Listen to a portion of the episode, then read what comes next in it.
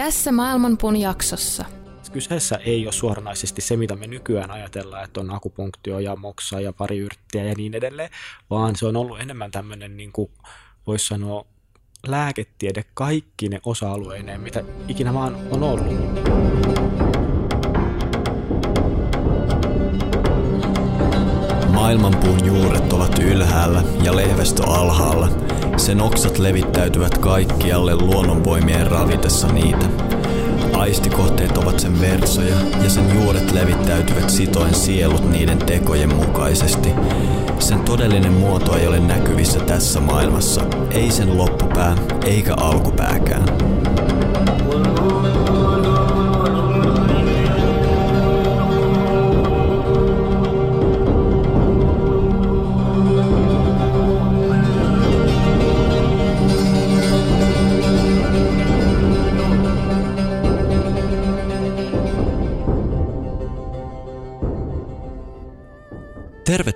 Kuuntelemaan Maailmanpuuta, podcastia, jonka lääkekaapista löytyy muutakin kuin buranaan.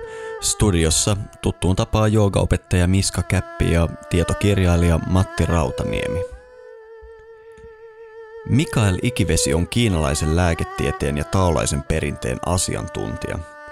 Hoitotyönsä lisäksi Mikael ylläpitää Tao Tao tietokantaa, johon on kerätty yli 100 000 sivua klassisia kiinalaisia tekstejä – Maailmanpuun studiossa Mikael valotti meille omaa polkuaan kiinalaisen lääketieteen parissa sekä sen historiaa, menetelmiä ja ihmiskäsitystä. Millainen on kiinalaisen lääketieteen ja joogan suhde? Miten kiinalainen lääketiede on muuttunut levitessään maailmalle? Entä keitä ovat kolme hallitsijaa ja viisi keisaria? Tervetuloa tutkimusmatkalle terveyden lähteille.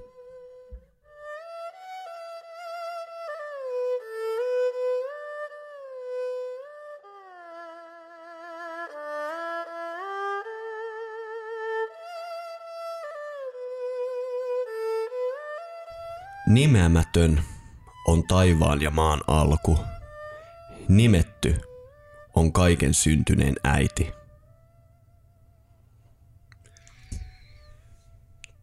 Tervetuloa Maailmanpuun studioon. Tänään meillä on vieraana Mikael Ikivesi, mutta ennen kuin puhutaan mistään muusta, mä tossa luin pienen pätkän Tao Te Chingin ensimmäisestä kappaleesta, joka nyt taittu suomen kieleen, miten se taittu. Itse asiassa siinä puhuttiin nimeämättömästä, mikä itse asiassa alkuperäistekstissä on Tao. Ja puhuttiin myös nimetystä, mikä alkuperäistekstissä on Tao. Mm-hmm. Heti tähän alkuun me ollaan päästy tutustumaan kiinalaisen kulttuuriin ja kääntämisen vaikeuksiin. Mitäs tämä herättää sulle mieleen, Mikael? No sanotaan, että tämä on hyvin tyypillistä, kun käännetään kiinalaisia tekstejä länsimaalaisille kielille.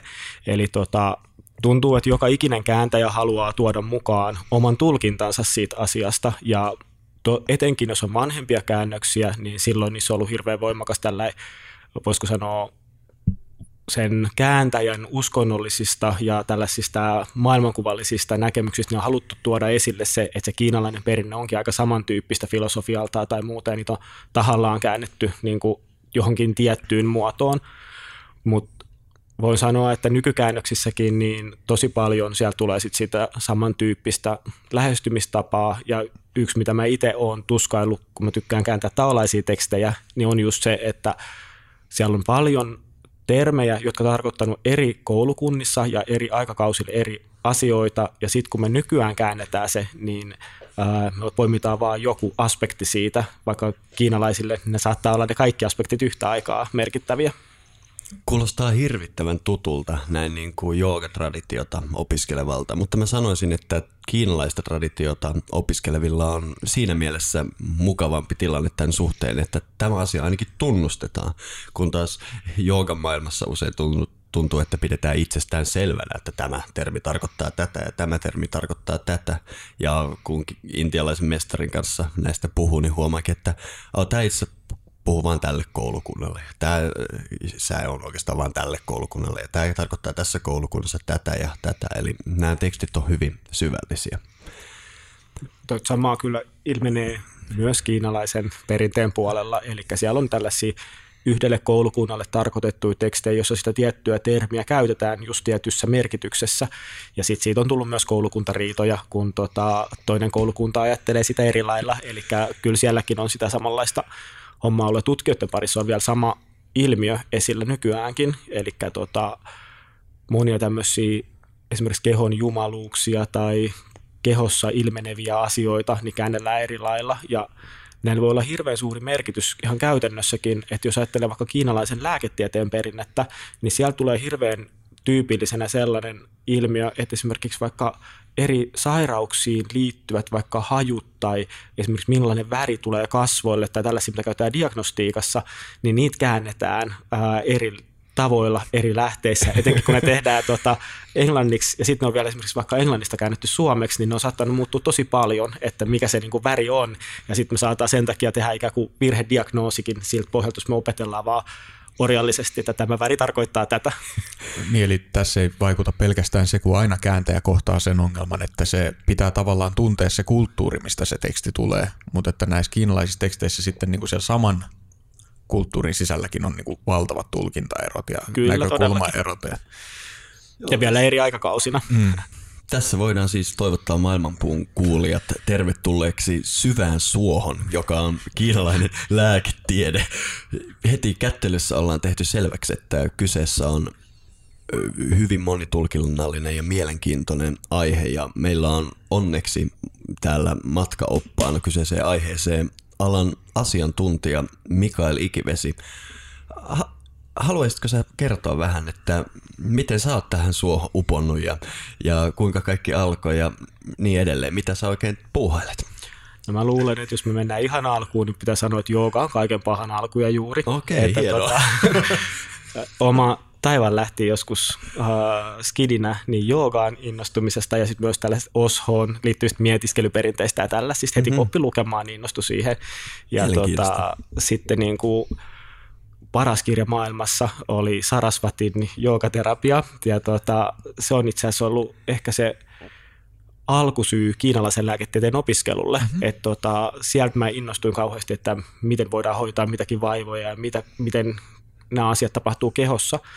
Mutta jos olette lukenut kirjan, niin se ei kauheasti selittele, eli se kertoo vaan, että teet tätä ja tätä liikettä tähän ja tähän, tai syöt näin ja näin, mutta siellä on aika vähän sitä semmoista uh, ikään kuin sitä filosofista perinnettä siihen. Ja sitten kun mä rupesin tutkailemaan, että mitä esimerkiksi nadit on, ja esimerkiksi no vaikka siellä kuvattiin esimerkiksi silmäoireisiin, että se liittyy sappirakkoon ja sapen toimintaan, sapen kirkkaimpiin osiin, ja siinä ei ollut mitään pointtia sellaisen skidin silmissä, niin tota, mä sitten rupesin tutustumaan sen takia ikään kuin, että mitä esimerkiksi vaikka idässä on muuten ollut, esimerkiksi vaikka just kiinalaisen lääketieteen meridianikäsitykseen, ja sitä kautta hiljalleen asiat rupesivat loksahtaa paikalleen, ja sen takia sitten vahingossa tuli se kiinalainen lääketiede. Joo, no se on ilmeisesti johtanut, vähän tuossa puhuttiin ennen kuin painettiin nauhoitusnappulaa tuosta kiinalaisesta lääketieteestä ja sen suosta, ja sä mainitsit, että sieltä ei sitten oikein pois pääse. Näin taisi käydä. Miten, sä oot ilmeisesti opiskellut ihan Kiinassa asti näitä asioita? No itse asiassa pääasiallisesti Suomessa, mm-hmm. eli tota, Mä aloitin alun perin niin tällaisen luontaishoitajakoulutuksen, jossa oli, joka keskittyi sijatsuun, ja sitten mm-hmm. sieltä jatkoin sitten niin kuin neitsin koulu opiskelemaan akupunktiota, ja tota, se tuli oikeastaan siinä vaiheessa se sua vastaan, että koska tota, mä olin siihen mennessä joku kymmenisen vuotta itsekseni opiskellut sitä, halusin niin kuin, löysin, että Suomessa pystyy opiskella tämmöistä ja mulla ei ollut mahdollista lähteä muualle, joten mä rupesin sitten siellä opiskelemaan, mutta siellä tuli se vastaan tämä käännösongelma. Mm-hmm. Eli tota, siellä oli lainauksia esimerkiksi vaikka Tao Tsingistä tai muutamasta muusta, ja mä olin lukenut ne ihan erilaisina käännöksinä aikaisemmin. Mä olin silleen, että mitä ihmettä, mikä tämä juttu on. Ja tota, tämä on 2000-luvun alkupuolta. Ja mm-hmm. tota, sitten mä innostuin siitä, että mä oon siis ihan alun perin lähtenyt ohjelmistotekniikan insinöörilinjalle, kun mä ajattelin, että eihän tällaisella hihuloinnilla voi niin kuin, ajatellakaan elävänsä. Niin tota, sitten tietokoneet olivat mulle helppoja ja tuttuja, ja tota, mä rupesin rakentamaan ohjelmistoa, että mä pystyin itse tutkimaan niitä vanhoja kiinalaisia tekstejä, eli mä sain sen alkutekstin ja mä sain siihen sitten kaiken maailman sanakirjoja, pystyin katsoa, että mistä nämä sanat on tullut, että miksi joku on kääntänyt näin ja näin. Hmm. Eli se on ollut sen suon alku ja juuri. Ja sitten kun sä lähdet tutkimaan, että mitä kaikkea sieltä Kiinasta loppujen lopuksi löytyy, niin se on loputon määrä. Ja oliko tämä alku tälle sun Tao Tao-projektille myös? Joo, eli siitä se syntyi, että alun perin se oli tällainen komentorivillä toimiva pelkästään tämmöinen kääntöohjelma, mutta sitten niin kuin Neitsin koululla ihmiset innostui siitä ja tota, ne pyysi mua silloin Espanjaan niin kuin, tota, esittelemään sitä projektia, kun siellä on niiden pääkoulu. Ja tota, mä olin siellä sitten näyttämässä sitä mit, mitä sillä voi tehdä. Ja digitaalisen tämmöisen, voisi sanoa vähän digitaalisen humanismin projektina, että kuinka sä pystyt ottamaan vaikka pisteen nimen tai äh, minkä tahansa niin kuin yrtin tai muuta ja kelata sen saman tien läpi koko sen historiaan, että mitä kukakin on sanonut sillä missä, missäkin niin kuin tällaisessa koulukunnassa ja milläkin aikakaudella ja äh, mihin vaivoihin sitä vaikka on käytetty. Ja mä ajattelin, että se helpottaisi hirveästi kinalaisen lääketieteen tutkimista ja etenkin sitä, että kun vaikka samaan aikaan mä rakastan ristiriitoja, niin mun on aina pakko ymmärtää, että mistä se ristiriita juontaa mm-hmm. juurensa ja mikä se, miksi nämä kummatkin näkemykset on oikeita. Niin tämä oli niin se mun pakko mielle löytää selitykset näille ristiriidoille. Joo, mahtavaa. Voitaisiin meidän kuulijoille tota vielä selkiyttää, eli siis tämä Tao Tao on tällainen käännöstietokanta, vai? Äh, siis siinä on nyt tällä hetkellä ollut vähän sellainen kehityspaussi. Eli tota, siinä oli alun perin, mä olin saanut siihen noin äh, 10 000 tekstiä, jotka tota, oli erilaisista tietokannoista kerätty sellaisia, mitkä on tällaisia historiallisia kirjoituksia, plus sitten niin kun siinä oli äh, rakennettu sanakirjaa, mihin oli, koska noin suurin osa teksteistä on hyvin vanhoja, niin mä halusin sinne mukaan etymologisia sanakirjoja ja kaikki, että pystyin katsomaan myös, että miten jotain termiä on käytetty, miten sitä on tulkittu. Ja vanhimmat etymologiset sanakirjat on 200-luvulta, mitä mulla on siinä. Eli sillä pystyy katsomaan, että miten 200-luvulla ollaan mietitty, että mikä sen merkin alkuperä on. Ja mä yhdistelin sinne sellaisia varianttitietokantoja, että kun näki, että miten joku merkki on kirjoitettu eri niin kuin alueilla ennen kiinan kielen yhtenäistämistä ja pystyi sitä kautta metsästämään, niin kuin, että mitä se alkuteksti mahdollisesti on tarkoittanut. Ja tota, se helpotti mua niin kuin ikään kuin siinä, että mä sit pystyin niin kuin hiljalleen alkaa ymmärtämään, että mitä se mahdollisesti se teksti on joskus tarkoittanut ja miten sitä nykyään tulkitaan ja sai sellaista niin kuin tietynlaista perspektiiviä siihen, että mikä se kulttuuri todellisuudessa on mm. ollut, koska nythän jos me tutkitaan sitä, niin me nähdään, mitä se nyt on, ja se historiankirjat on niin aihekeskeisiä aina, tai sellaisia poliittisia historioita tai muut, mikä ei mua kiinnosta yhtään, mm-hmm. että mä halusin niin kuin sillä tavalla päästä niin kuin niihin alkuteksteihin. Tuo on aika huikea, huikea kyllä niin kuin määrä käännöksiä ja just tuollainen niin työkalu tekstien tutkimiseen.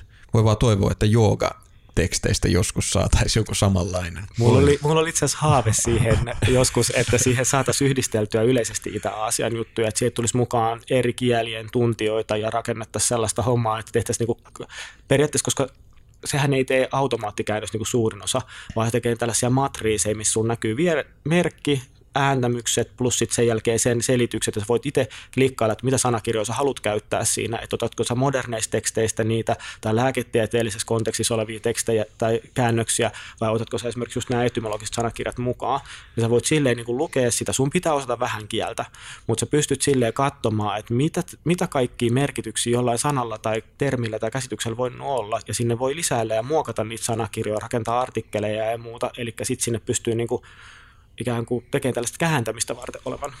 Mm-hmm. Hei, tehdään tämmöinen sanskriitista. Sille, sille olisi aika kova tilaus. Mm-hmm. mm-hmm. Et periaatteessa se on tehty sille, että se ei edes tiedä, mitä se kääntää, vaan se mm-hmm. on vaan, miten se merkkejä käsitellään ja mm-hmm. merkkijonoja ja muuta. Niin, eli sitten voi käyttää, niin kuin kääntäjä voi käyttää apuvälineenä. Joo, eli se on kääntämisen mm. apuun niin periaatteessa tarkoitettu. Ja sitten myös sitä, että sä voit äh, esimerkiksi, sä voit leikkiä fiksua, eli sä voit poimia jonkun vaikka yrtin ja sitten voit pröystäillä, että kato, sitä on käytetty näin ja näin ja tämä ja tyyppi sanoo näin ja näin. Mm-hmm. Eli siis enemmän se oli sitä varten, että mä ymmärsin, että että mä pystyin helposti hakemaan eri tekstien kesken niitä. Joo. Mutta toi on tosi kätevää. Mä oon löytänyt nettipalvelu, jossa on sanskritille semmoinen, että kun sä laitat siihen sanskrit-juuren, niin se käytännössä heittää kaikki tunnetut, sanotaan 1800-luvulta eteenpäin, kaikkien sanakirjojen Joo. näkemykset siitä. Ja se on hirveän hyödyllinen työkalu, koska Joo. kuten sanottu, ilman sitä kulttuurista kontekstia ne sanat voi muuttua oikein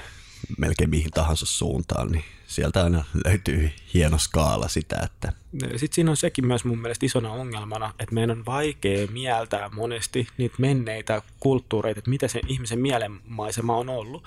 Että jos esimerkiksi jossain tekstissä puhutaan, että joku on pimeä, joku on kirkas tai joku on ö, kylmä ja joku on lämmin, niin mitä se oikeastaan niin kuin mielikuvana luo? Hmm. Eli muinaisten kansojen käsitys esimerkiksi pimeistä on ollut ihan eri asia ja tällaiset niin kuin pimeyteen liittyvät termit on ollut tietyllä tavalla eri tavalla kauheita, koska ne on ollut se, että niihin liittyy esimerkiksi se, että sä oot ollut sit oman kodin ympäristöstä pois, sä oot ollut vähän niin kuin tuonpuoleisessa ja sä oot ollut jossain semmoisessa, missä on pedot vaan ja muuta. Ja meillä taas pimeä ei nyt oikeastaan tarkoita mitään kauhean kamalaa. Mm. Ja sitten samoin kuin jotkut tämmöiset, ja toikaan ei ollut kaikissa teksteissä, se ei tarkoita sit, että se olisi jotenkin kauhean se pimeä. Eli siinä on niin isoja eroja niin kuin ihan perussanoissakin, että vaikka me käännettäisiin oikein, niin että mitä se on tarkoittanut niille ihmisille.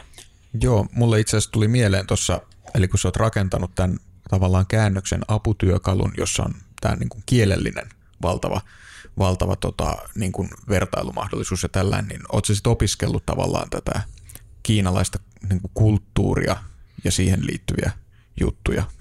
Ää, no hyvin lievästi. Eli mä oon niin kuin lähinnä opiskellut kiinalaisen lääketieteen kannalta plus sitten niin kuin jonkun verran taolaisuuteen liittyen. Mm. Eli tota, se on niin kuin ollut aika pieni alasta, että kyllä mä nyt on perus tällaisia teoksia lukenut Kiinan kulttuurista ja tälle, että niin kuin vähän sellaista perusnäkemystä on, mutta pääasiallinen tietämys liittyy just mun omaan alaani.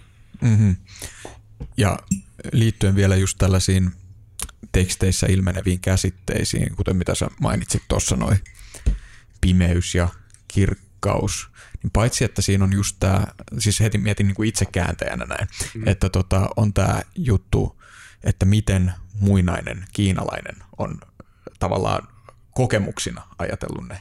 Ja sitten on vielä koko tämä niin kuin valtava perinteisen symboliikan Joo. kirjo, että miten se toimii vaikka taolaisessa traditiossa, minkälaisiin asioihin ne viittaa. Että se on niin kuin, valtava se semmoinen, taas, puhut, taas voisi käyttää suovertausta tässä, että se, tota, eli tota, niin kuin,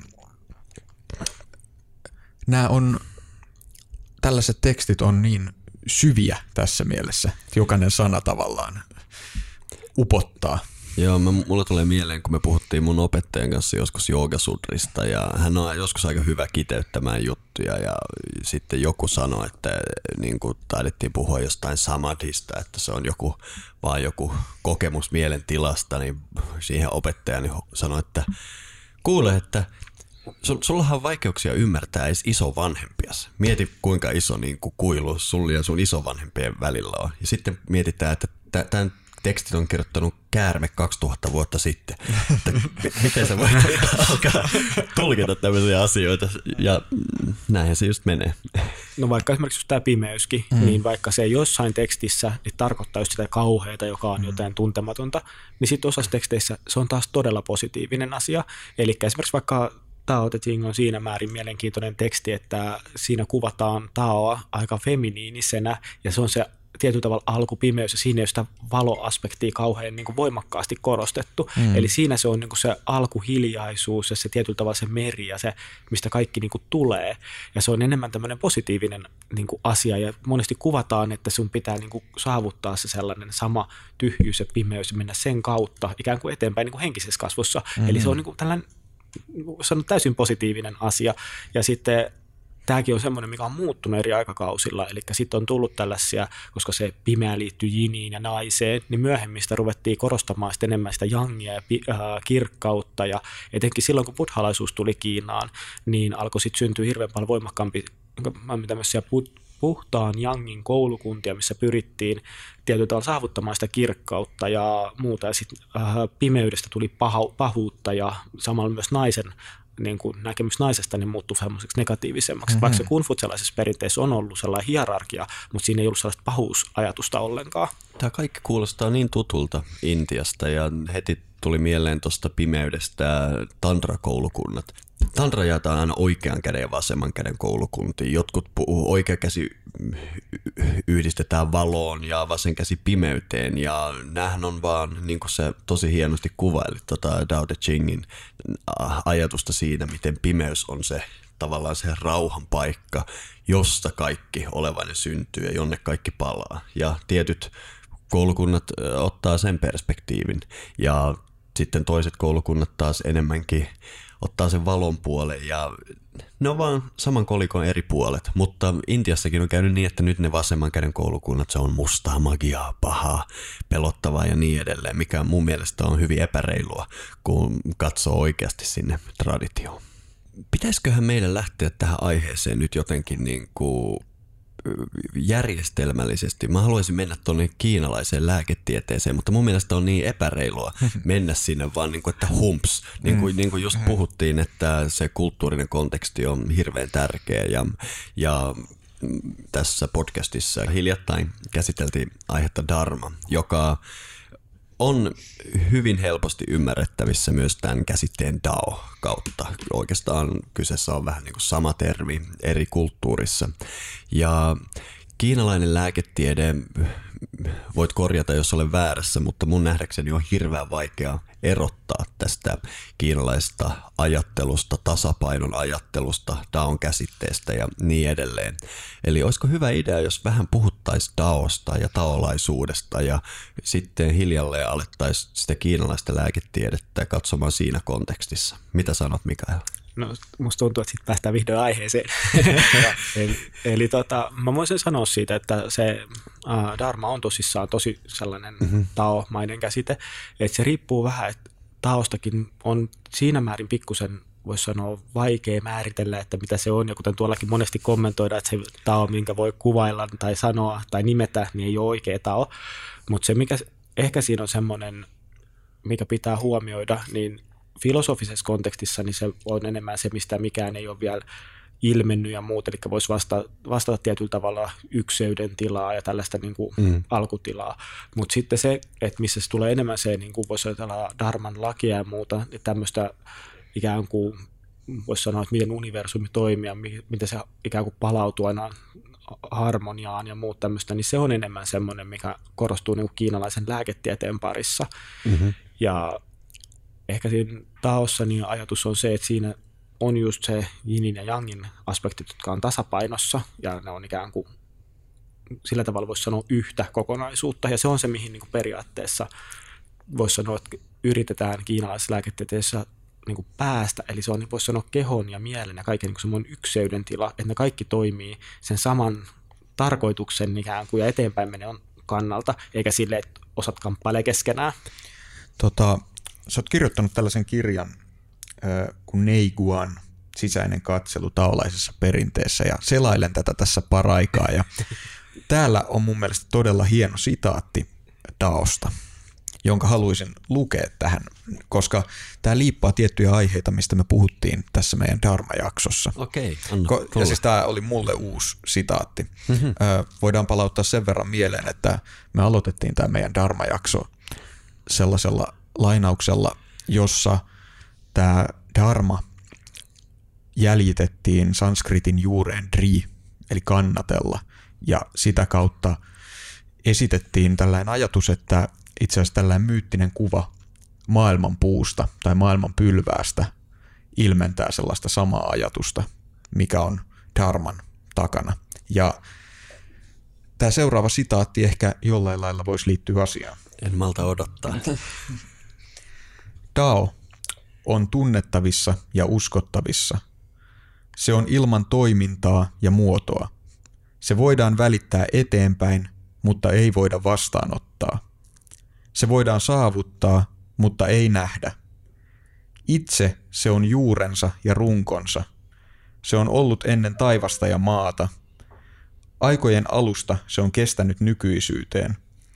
Se on jumalien ja demonien jumalainen keisari – se on synnyttänyt taivaan ja maan. Se korkeimman huipun airuena ei silti ole korkea. Se on kuuden äären alapuolella, silti olematta syvä. Ennen taivasta ja maata syntyneenä se ei silti ole ollut kauaa. Vaikka se on kaikkein vanhin, silti se ei ole vanha. Tämä oli siis Chuangji Neipianista. Lausuin varmaan sen todella oikein, mutta... Varmaan yhtä hyvin kuin minä lausun Kiinaa.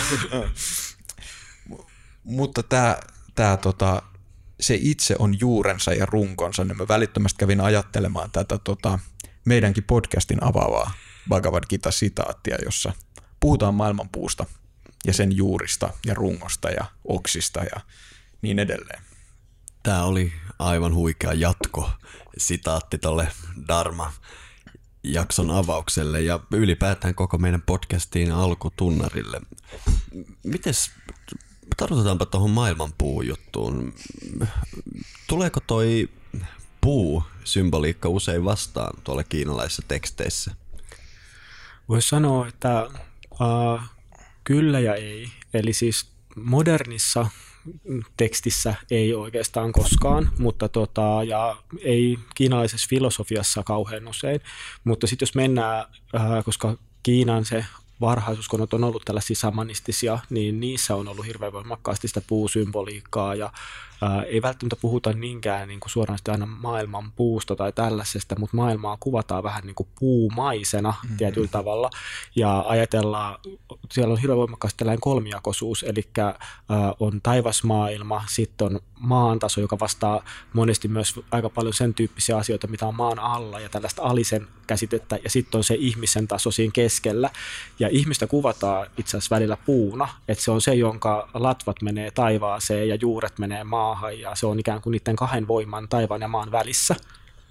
Kyllä. Eli sillä tavalla se puusymboliikka on siellä. Maailmanpuun aiempia tämän vuoden jaksoja kuunnelleet varmaan löysi tästä kuvauksesta tosi paljon yhteyksiä paitsi tähän Dharma-jaksoon, joka on jo mainittu, niin myös Karma-jaksoon. Joo, se Karma-jaksossa näin niin kuin Mikaelin pitäkseni kyydissä, niin me puhuttiin hirveästi kolmikerroksesta maailmankuvasta intialaisessa mytologiassa ja vähän muuallakin. Ja tämäkin on yksi semmoinen mielenkiintoinen niin kuin, symbolinen tapa esittää tätä kosmosta, mikä tuntuu olevan niin kuin aina läsnä. Oli, mentiin sitten Kiinaan tai katsomaan saamelaisten shamanin rumpuja, niin se kolmikerroksisuus sieltä löytyy. Mutta puhutaan vähän lisää tuosta taolaisuudesta, tai ehkä me voidaan oikeastaan jo vielä vetää se tuonne kiinalaiseen lääketieteeseen. Mm. Mikä, sä, sä, sä avasit jo vähän tuossa, että ihminen on jotain, mikä on se maa ja taivaan välissä. Me ollaan ikään kuin tässä niin kuin, niin kuin puolivälissä, kaikkeuden puolivälissä. Miten kiinalainen lääketiede näkee sitten ihmisolennon, jos mennään vielä pidemmälle tuohon suuntaan? Äh, hankala kysymys. Äh, tota, voin sanoa, että niin kuin, mun pitää ehkä vähän määritellä kiinalaista lääketiedettä ensin, koska siis äh, ei voida edes oikeastaan sanoa, että on olemassa selkeä yksi kiinalainen lääketiede, vaan se on hyvin, hyvin tällainen levällään oleva kokonaisuus ollut alun perin. Eli siihen on kuulunut kaikki, mitä Kiinassa on tunnettu lääketieteenä tai hoitona. Eli mm-hmm. siis kyseessä ei ole suoranaisesti se, mitä me nykyään ajatellaan, että on akupunktio ja moksa ja pari yrttiä ja niin edelleen, vaan mm-hmm. se on ollut enemmän tämmöinen, niin kuin voisi sanoa, lääketiede kaikki ne osa-alueineen, mitä ikinä vaan on ollut. Ja siihen on ollut kaikki parantaminen tietyllä tavalla mukana. Ja jos mennään nyt silleen niin kuin johonkin, sanotaanko parisataa ennen ajanlaskun alkuun, mihin missä on aika paljon tekstejä ruvettu keräämään kasaan, niin siellä on tosi voimakkaasti esillä tällainen, että on ollut erilaisia koulukuntia, on ollut tällaisia niin kuin, näkemyksiä, että esimerkiksi vanhimmat kirjat kertoo, että on joku tietty resepti, jota käytetään tiettyä vaivaa. Siinä on ne tietyt ö, yrtit, mitä, mitä pitäisi käyttää. Ja siinä ei ole mitään filosofista perustelua ollut tai mitään tällaisia niin kuin, näkemy- sen selkeämpiä näkemyksiä, että miksi. Mm-hmm. No on vaan todettu, että no, tämä auttaa. Aivan. Sitten on ollut sellaisia uh, selkeästi tämmöisiä kultivaatioperinteistä, missä yritetään jollain tavalla eliitti on yrittänyt henkistä kehitystä saavuttaa ja on tällaisia filosofisia taustoja ja kautta uskonnollisia taustoja. Ja niillä on ollut sitten niinku se, ne on ollut se, sen aikakauden niinku oppineisto, joka on kirjannut ylös niitä ja siellä on sitten ollut niiden siinä perinteessä niin kuvataan esimerkiksi enemmän meridiaaneja ja ää, nekin on paljon enemmän liitoksissa erilaisiin venyttelyharjoituksia tällaisiin kuin suoranaiseen hoitamiseen. Että se varhaisakupunktio vaikuttaa enemmän olleen itse asiassa suoneniskentätyyppisiä perinteitä. Sitten siellä on mm. ollut kuppaukseen liittyviä perinteitä ja sitten vaikka kuosaahan, missä on niin kuin rahavuutettu ikään kuin ihoa. Mm-hmm. Ja sitten niitä on ruvettu systematisoimaan, rakentamaan niille tietyllä tavalla voisiko sanoa aika pitkästi taolaisesta ja kunfutselaisesta maailmankuvasta perustuva filosofinen rakennelma, mihin ne on ympätty ja ruvettu rakentamaan siitä sitä ja sitten riippuen vähän, että keltä kysyt, että jotkut on taas sitä mieltä, että esimerkiksi vaikka keltainen keisari on kaiken lääketieteen alku ja juuri, ja hän on kirjoittanut ja tehnyt ne 2600-2800 ennen ajallaskun alkuun siltä ajalta, niin mätkästy niin kasaan kaikkea, mm-hmm. ne on vaan niin peritty eteenpäin, ja toista on sitä mieltä, että no, ne on vaan ollut satuja ja muuta, eli mm, siellä ei ole ollut yhtenäistä muotoa. Joo, mukava kun otit tuon keltaisen keisarin esiin, koska hän on aina mua kiehtonut valtavasti. Ja tosi hienoa, että itse asiassa alettiin määrittelemään tätä kiinalaista lääketiedettä, koska siitä se on, niin kuin sanoit, hyvin epäselvää. Se on yllättävää, miten usein törmää se, semmoiseen ajatukseen, että mitään traditionaalista kiinalaista lääketiedettä ei ole olemassakaan, vaan kyse on Mao Zedongin äh, keksinnöstä viime vuosisadalla ja niin edelleen. Ja musta tuntuu, että osa kiinalaisen lääketieteen tutkijoista nykyään puhuu, että on, miten se jaottelu menee, että traditionaalinen Kiina, tai traditional Chinese medicine on maon juttuja ja classical Chinese medicine on sitten jotain vanhempaa. Mikäs tämä soppa oikein on? No se, se on todella soppa. Eli tuota, äh, periaatteessa Kiinassa on ollut ihan samalla kuin muissakin kulttuureissa, niin on se, että ammatit on periytynyt monesti isältä pojalle tyyliin, että se koko suku on tehnyt sitä ja myös perheen naiset on ollut mukana monesti siinä, että, ja sitten esimerkiksi kätilöhommat on liittynyt monesti enemmän naisten tehtävään ja muuta, mutta esimerkiksi on tällaisia vanhoja kuvauksia, että miten esimerkiksi tai yrttiä tehdään, niin siellä kuvataan, että kuinka perheen nainen esimerkiksi pitää sitä pataa lämpimänä ja tekee lisää tietyt yrtit sinne ja sitten taas se mies on tehnyt esimerkiksi sitä hoitoa, käynyt hakemassa esimerkiksi tehnyt kääreitä siitä ja muuta. Eli tietyllä tavalla se koko perhe on tehnyt sitä, se lapsi on oppinut sen saman perinteen siinä ja se on siirtynyt eteenpäin. Et siellä on paljon tällaisia perimyslinjoja ollut ja sitten se, mitä me puhutaan klassisena kiinalaisena lääketieteenä, niin perustuu sitten taas tämän ylimystön öö, niin kuin lääketieteellisiin teksteihin ja siihen, mitä niin kuin, miltä se perinne vaikuttaa olleen silloin noin.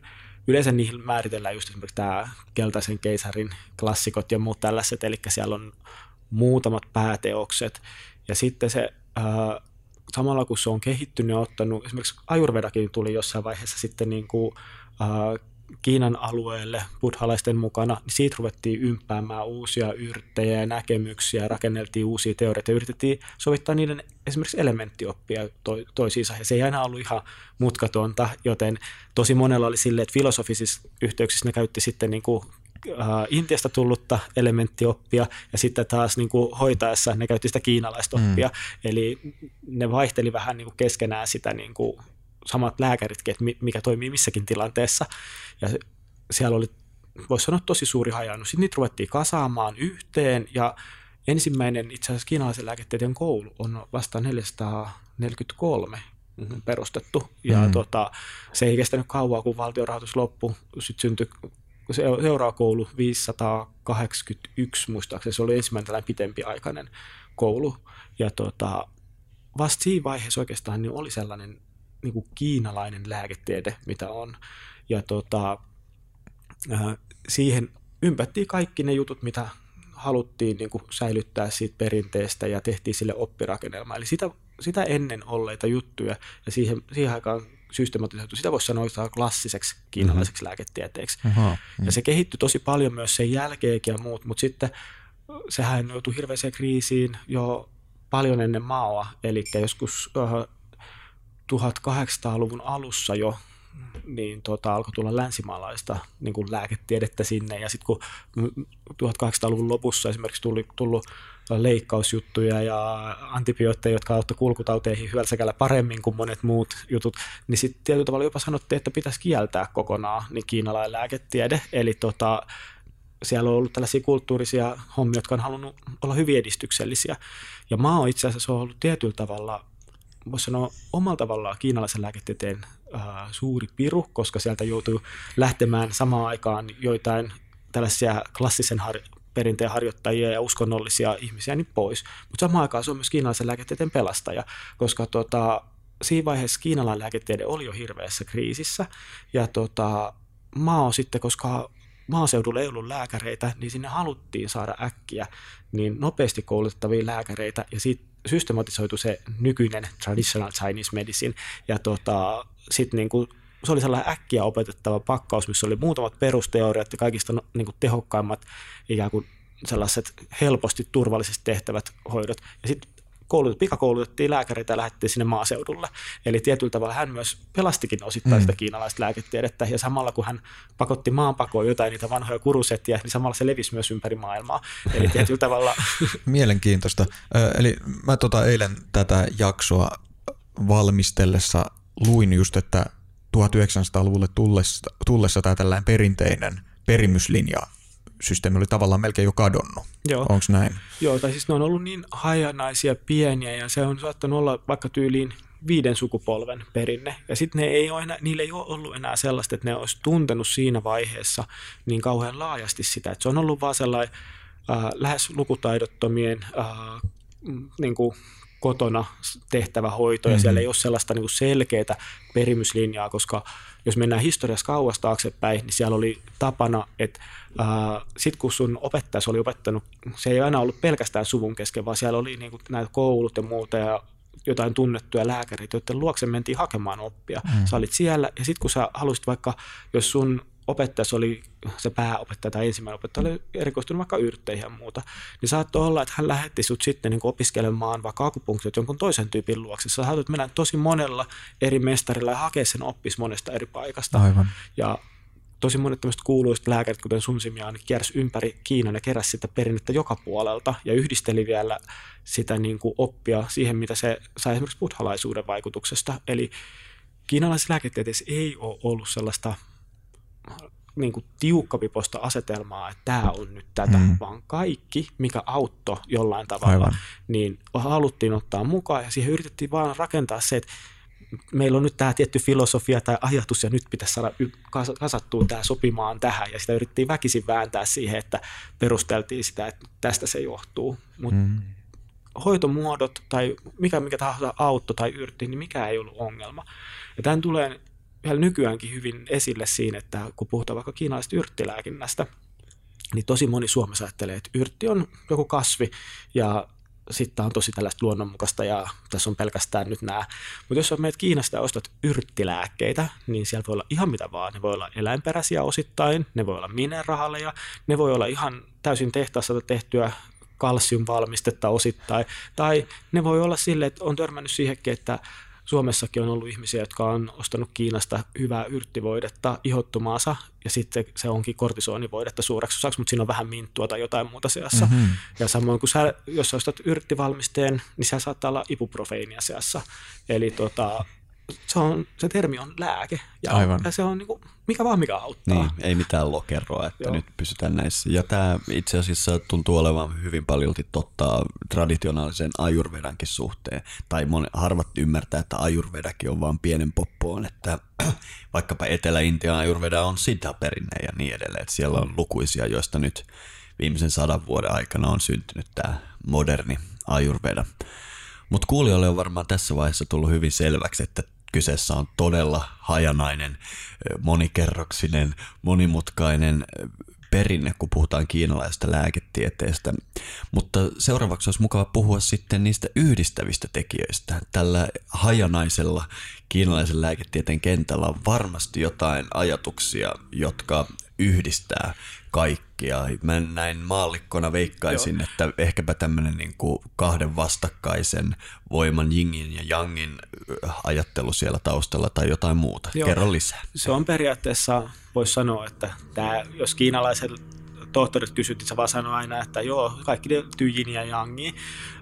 ja no jos ajatellaan kehon kannalta sitä, nämä prinsiipit miehinen ja naisellinen, niin kuulostaa ehkä vähän hämärältä, jos ruvetaan ajattelemaan, että sillä pitäisi perustella sairauksia, mutta ne on ehkä enemmän sille, että sä, sun pitää mieltää, että se yin on ikään kuin materia ja se on se ikään kuin rakenne, ja yang vastaa taas siinä rakenteessa olevaa aktiviteettia, eli jos me otetaan mikä tahansa elin tai kehollinen toiminta, no vaikka lihas on helppo mm-hmm. mieltää, niin yin vastaa sitä materiaa. Se on se lihaksen niin kuin, fyysinen olemus. Ja sulla voi olla, se lihas voi olla fyysisesti iso tai pieni, mutta sitten se voi olla samaan aikaan, siinä voi olla ongelmia, että jostain syystä se ei vaan, me sanottaisiin nykyään, että hermotus ei toimi, mutta siis tietyllä tavalla se voi olla, että siinä ei ole mitään tuonut. Se on vähän sellainen lerppa, se ei oikein mennä jaksaa tehdä mitään, tai sitten se voi olla silleen, että se kramppaa aina ja jännittyy. Silloin se on siinä aktiviteetissa, silloin me puhutaan jangista. Ja sama on esimerkiksi vaikka suoliston tai vaikka kilpirauhasen toiminnan, se voi olla mikä tahansa tällainen kehollinen osa, niin sitä me puhutaan niin kuin ja jangina. Ja tämä on sellainen aika määrittävä tekijä kiinalaislääketieteessä, se on aina melkein mukana tämä ajatus siitä, että mietitään, että kummassa se ongelma on. Ja samoin aika usein käytetään elementtiteoriaa, se on etenkin nykyään äh, lännessä tosi käytetty, mutta tota, käytännössä voi sanoa, että ei se esimerkiksi kaikissa kiinalaisen lääketieteen suuntauksissa, niin ei jos elementtiteoria niin kuin nähdä mitenkään merkityksellisenä. Jotkut keskittyy enemmän siihen, että käsitellään meridiaaneja, ajatellaan niiden meridiaanien tasapainoa ja kaikkea muuta tällaista. Eli siellä ei välttämättä ole niin älyttömästi niitä yhdistäviä vaikutteita, mutta me voidaan kyllä ottaa iso määrä erilaisia käsityksiä, joita liittyy johonkin kiinalaisen lääketieteen suuntaukseen. Ne on, et, et kiinalainen lääketiede voisi sanoa, että se on oikeastaan vaan se, ne hoitojutut, mitä on Kiinassa kehittyneet. Ja tota, sitten siellä on erilaisia painotuksia, ja se tulee hyvin voimakkaasti myös niin kuin lähestymistavoissa esille. Jotkut keskittyy siihen, että kaikki liittyy ruoansulatukseen ja niin kuin pitää yrittää ruoan kautta lähestyä kaikkia vaivoja. Jotkut taas haluaa lähestyä sitä akupunktiolla ja jotkut haluaa lähestyä yrteellä, eli siellä voi olla tosi isoja näkemyseroja. Mutta olisiko sellainen yksi yhdistävä tekijä näille eri lähestymistavoille tämä ajatus cheestä, tästä Joo, se on toinen. universaalista energiasta? Joo, ja chiikin on taas tämmöinen erikoinen termi, mm. että mm. äh, välillä sitä määritellään ihan puhtaasti, että se on tällaista niin kuin kehon vaan funktioita ja muuta, että ei ajatella, että siellä on edes mitään energiaa nykyään mm-hmm. ja muuta tämmöistä. Ja taas sitten suurin osa äh, kiinalaisen lääketieteen tekijöistä mieltää sen energiaksi, eli siinä on niin kuin, tässäkin on koulukuntaeroja ja tällaisia näkemyseroja.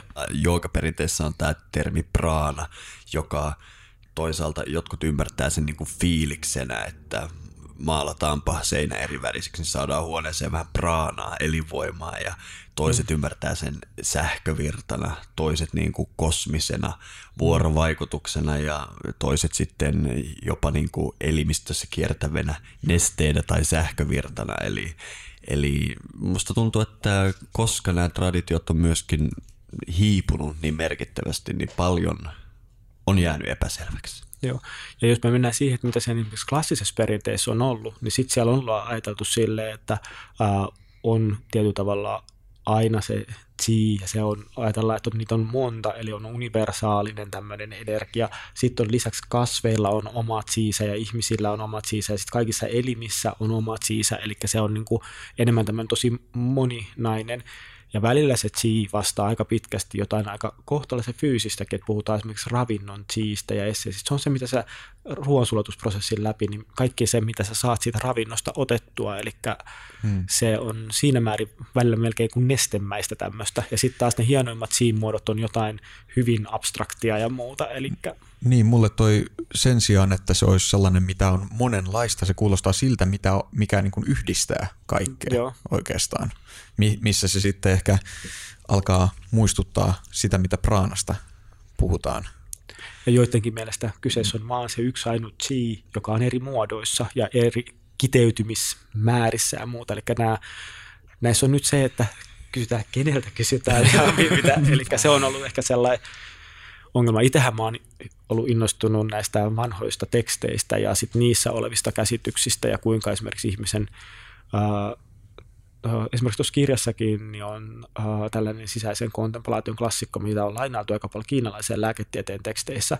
Ja siellä esimerkiksi kuvataan, että kuinka eri syntymäkuukausina eri prinsiipit ja tämmöiset äh, henget tai tämmöiset voimat alkaa vaikuttaa ja miten ne on sidoksissa kosmokseen ja muuta. Ja se vähän niin kuin toistaa itse asiassa Kiinan vanhaa tällaista luomismyyttiä pankuusta, missä kuvataan esimerkiksi kuinka silmät on niin kuin aurinko ja kuu ja kaikki tämmöisiä ja ne on niin kuin tietyllä tavalla ihminen haluttu nähdä tällaisena niin kuin mikrokosmoksena ja muuta. Eli se on semmoinen, mikä on noissa etenkin näissä tämmöisissä taolaisissa suuntauksissa niin hirveän voimakkaasti esillä, mutta sitten taas niin kuin, siellä on ollut erilaisia suuntauksia, jotka on halunnut, halunnut unohtaa aika paljon niin kuin noista.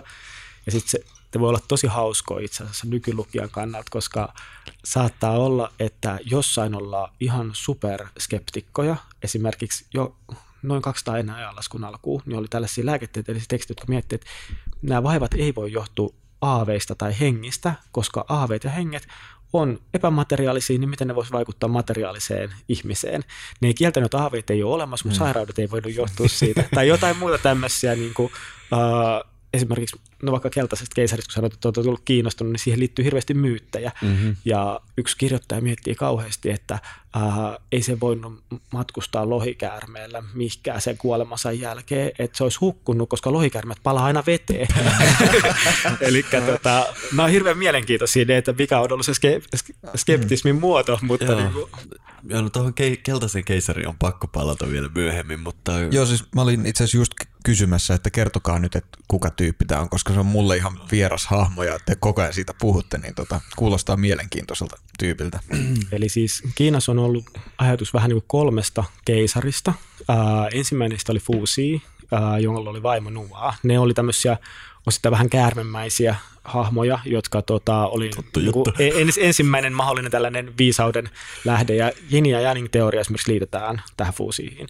Ää, hänen jälkeensä tuli sitten taas seuraava keisari Shennong, joka on, pidetään maanviljelyksen jumalana ja äh, se opetti ihmiset niin kuin, koska sitä ennen sanottiin, että ihmiset oli elukoita, jotka vaan söi ihan mitä sattuu, mitä mistäkin tuli, mutta sitten ne oppi viljelemään maata ja sen on sanottu, että se näki kehoon kaikki energiakanavat ja muuta, ja se söi joka päivä yrttejä, se sai monta myrkytystä aina silloin tällöin ja muuta, mutta se näki, mihin ne virtas ne, niiden vaikutukset, mitä ne teki, ja häntä pidetään niin kuin sen takia yrttilääkinnän niin kuin isänä, ja sitten hänen, hänellä oli vielä sarvet, mutta sitten tota, keltainen keisari oli sitten sellainen, mitä pidetään monta kertaa ihmiskunnan niin kuin esi-isänä. Hän oli ensimmäinen näistä tällaisista jumalkeisareista, joka oli täysin ihmisen mallinen. Ja tuota, et ajateltiin, että ne on niin tämmöinen vähän niin kuin kehitystarina jostain mm. muusta kuin ihmisestä ja sitten niin, tavalla. Eli nämä on niin kuin tällaiset kiinalaisen sivilisaation mytologiset kantaisät tavallaan. Periaatteessa joo. Mitäs mieltä Miska on tästä? Mä itse törmäsin keltaiseen keisariin hyvin joogaopintojeni alussa, tai sanotaanko, että nykyisen opettajani kanssa silloin, kun meillä oli vielä alkukonfliktit päällä. Nimittäin siinä kun alkoi oppimaan tämmöistä traditionaalista systeemiä, niin monta mun alkuperäistä ajatusta kyseenalaistettiin. Ja yksi juttu, minkä mun opettaja kyseenalaisti, oli monien tällaisten merkittävien äh, tahojen, äh, joita pidetään historiallisina henkilöitä, heidän historiallisuus. Ja hän sanoi, että, että tämä muinainen ajattelutapa ei toiminut niin, että me puhutaan muinaisista tyypeistä, vaan enemmänkin me selitetään niin kuin kosmoksen toimintaa ja sen alkua, historiaa ja niin edelleen niin kuin tämmöisten henkilöiden kautta, koska ajatus on lähtökohtaisesti se, että kosmos on ikään kuin pohjimmiltaan tietoinen, tai ajatellaan, että tietoisuus on se perustava palikka, josta sitten emanoituu kaikki muu. Tämä tässä näin niin kuin tiivistettynä. Niin, eli, ja, eli, eli tällaiset hahmot on niin kuin tällaisia ö, antropomorfisia vertauskuvia tavallaan jollekin periaatteille tai laajemmille kehityskuluille, niin kuin Mikael tuossa myös vähän vihjasi. Täsmälleen. Ja mä kyseenalaistin mun opettajan väitteet. Muun mm. muassa Patanjalista puhuttiin ja kaikenlaista tällaista. Ja hän sanoi, että älä nyt kuvittele, että se Patanjali on joku muinainen tyyppi, että montako puhuvaa käärmettä sä oot nähnyt ja niin edelleen. ja, ja sitten mä että ei, ei, ei, että kaikki sanoo, että Patanjali on joku tyyppi. Ja sitten se vakavan, joka puhuu, tota, mikä se nyt on se etelä, e, Kiinan eteläinen kieli, tätä, tätä No se, se nyt ei tule mun mieleen. Hän on siis kung fussa koulutettu, asunut Kiinassa pitkiä aikoja ja myöskin kiinalaisen lääketieteen niin kuin, omaksunut hyvin perusteellisesti. Ja hän sitten heitti mulle vaan, että no jos et usko, että Patanjali on tyyppi, niin käypä tsekkaamassa tuo Yuang Di, että mikä, mikä, tai siis keltainen keisari. Ja sitten mä lähdin ja mä olin, että wow, että okei, ei tämä ollut mikään muinainen tyyppi. Ja tämä oli mulle niinku semmoinen käänteen tekevä hetki, että mä aloin omaksua tätä metaforista kieltä, mitä muinainen kulttuuri käytti. Joo, niin toi on itse asiassa musta hirveän mielenkiintoinen siinä, että äh, historian tutkimushan niin kuin just esimerkiksi keltaisesta keisarista miettii, että onko se ollut mahdollisesti joku heimojumaluus tai joku heimo, vai onko se mahdollisesti ollut joku tyyppi, jonka niin kuin päälle on kasattu legendoja, koska Kiinassahan on ihan eri ajatus esimerkiksi jumalista tai jumalolennoista kuin mitä täällä lännessä on, että oikeastaan voisi sanoa, että suuri osa Kiinan tällaisista jumalhahmoista niin vastaisi ehkä vähän sellaista, mitä sanotaan katolisuudessa pyhimyksiksi. Mm. Eli ne on ollut vaan cool-tyyppejä, jotka on tehnyt jotain tosi makeeta, ja tota, sitten niistä on, ne on korotettu jumalaksi. Esimerkiksi Sun Simia on äh, Tang-dynastian lääkäri, ja tota, hän esimerkiksi on nykyään kuvataan monesti, että se on joko lääketieteen kuningas tai lääketieteen jumala. Hänellä on perustettu temppeleitä ja muut. Ja se oli vaan tyyppi, joka keräsi ympäri niin kuin Kiinaa sitä lääketieteen perinnettä ja sitten hänestä tehtiin sen takia niin kuin jumaluus. Ja ruvettiin rakentaa tosi paljon myyttejä ja tarinoita, mitä kaikkea hän on tehnyt. Ja se on enemmän, siis enemmän voisi sanoa tarinankerronnan perinnettäkin monesti. Ja tota, esimerkiksi keltaisesta keisarista on ihan valtavasti myyttejä ja tota, mitään sellaista konkreettista, että mitä se, niin kuin, että onko se oikeasti ollut, ei ole. Mutta sitten se on hauska, kun nämä myytit elää vieläkin, koska mm-hmm sen jälkeen, kun näitä UFO-juttuja on ollut, niin sitä on ruvettu selittämään. Itse asiassa on semmoinen kultti Kiinassa, joka uskoo oikeasti, että se on tällainen ET-hahmo, joka on tullut toisilta planeetoilta opettamaan meitä ja muuta. Eli on niin Eli siis tietyllä tavalla on rakennettu tosi mielenkiintoisia niin kuin ajatuksia. Joo. Niitä ei välttämättä ota ne ihmiset aina niin tosissaan, kun me mm. ajatellaan, että ne ottaa. Niin, niin. Mm-hmm. Mutta siis tämähän on tällainen ihmisen kaltaistaminen ja no. tarinamuotoon pukeminen, se on mielelle helppo tapa käsitellä monimutkaisia ja syvällisiä asioita. että mä niin kuin näkisin, että tässä on paljon sellaista joo, mukana. Joo, ja sitten kun mä oon hiljalleen omaksunut tämän ajattelutavan, niin, niin on hirvittävän helppo puhua niin kuin omasta paikastaan kosmoksessa. Ja niin, jos puhuukin, sen sijaan, että puhuu kuolleesta materiasta, kun puhuu mm. maailmasta, niin puhuukin tämmöisillä niin kuin personoiduilla vertauskuvilla, niin mä oon huomannut, miten uskomattoman positiivinen vaikutus sillä on ihmispsyykeelle, koska ihmispsyyke niin kuin, väkisinkin alkaa persoonallistamaan asioita. Ja jos niin kuin, lähtee siihen leikkiin mukaan ja, ja omaksuukin semmoisen ihan uudenlaisen niin kuin, kielen, millä puhuu maailmasta, niin mä oon nähnyt sen äärimmäisen hyödylliseksi itselleni. Joo, ja sitten se on hirveän hauskaa, koska keltaisesta keisarista, kun se on nyt niin makea tyyppi, niin tota, sehän on ollut sitten se, että tosi moni ää, myöhempi teksti, Tämä on mielenkiintoista, että länsimaalaiset tutkijat kutsuu niitä väärennöksiksi, mutta tota, todellisuudessa ne on joku tyyppi on vaan kirjoittanut vaikka jotain lääketieteellisiä tekstejä ja ollut tosi vakaasti sitä mieltä, että tämä on oikein. Ja mm. sitten se on kirjoitettu silleen, että keltainen keisari sanoi näin ja Joo. näin ja muuta. Eli siitä on niinku rakennettu jälkeenpäin sitten mm. siihen tarinaan ja siihen juttuun sopiva homma. Ja ne saattaa olla tosi toimivia ne näkemykset, Joo. mutta silti niinku se, että se on pakko ollut hakea se auktoriteetti sieltä menneisyydestä. Tämä, tämähän on ihan yleinen käytäntö myös joogan perinteessä. Kyllä. Ja, ja intialaiskulttuurissa yleisemmin. Eli tavallaan meillä täällä modernissa Pohjolassa on tapana pitää, että se niin kuin luova yksilö on se, että jos joku keksii jotain uutta itse, niin laitetaan oma nimi isolla siihen alle. Mm. Mutta muinaisessa Intiassa, tai eikä kovin muinaisessakaan, sanotaan, että 50 vuoden takaisessa Intiassa ja ilmeisesti myös Kiinassa siihen laitetaan jonkun todella niin kuin arvostetun hahmon nimi niin, alle. Oivallan jotain, niin, niin. keltainen keisari. Eli ei, ei oteta itse sitä kunniaa, vaan perustella, että tämä on nyt niin kova kama, että tähän laitetaan se kaikkein paras tyyppi alle. Ja se on hirveän mielenkiintoista, että aika monet parhaista teksteistä niin on itse asiassa tyyppejä, joista ei mitään hajukaan, että onko niitä ollut. Mm-hmm. Et tota, ne on niin kuin, ja sitten myöskin se, että myöhäisemmissäkin teksteistä parhaat tekstit on yleensä sellaisia, jotka ei ole muistanut laittaa omaa nimmaria ollenkaan alle.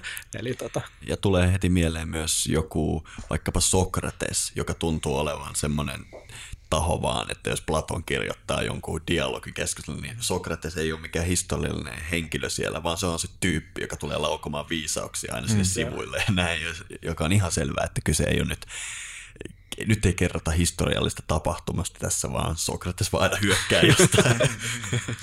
Mutta yhteenvetona voi kuulijoille sanoa, että menkääpäs kirjastoon ja kaivakaa sieltä se keltaisen keisarin klassikko. Siinä on pureksittavaa sitten loppuelämäksi ja varmaan jotain yhteenvetojakin näistä keisarin uroteoista. On mielenkiintoista tutustua niihin.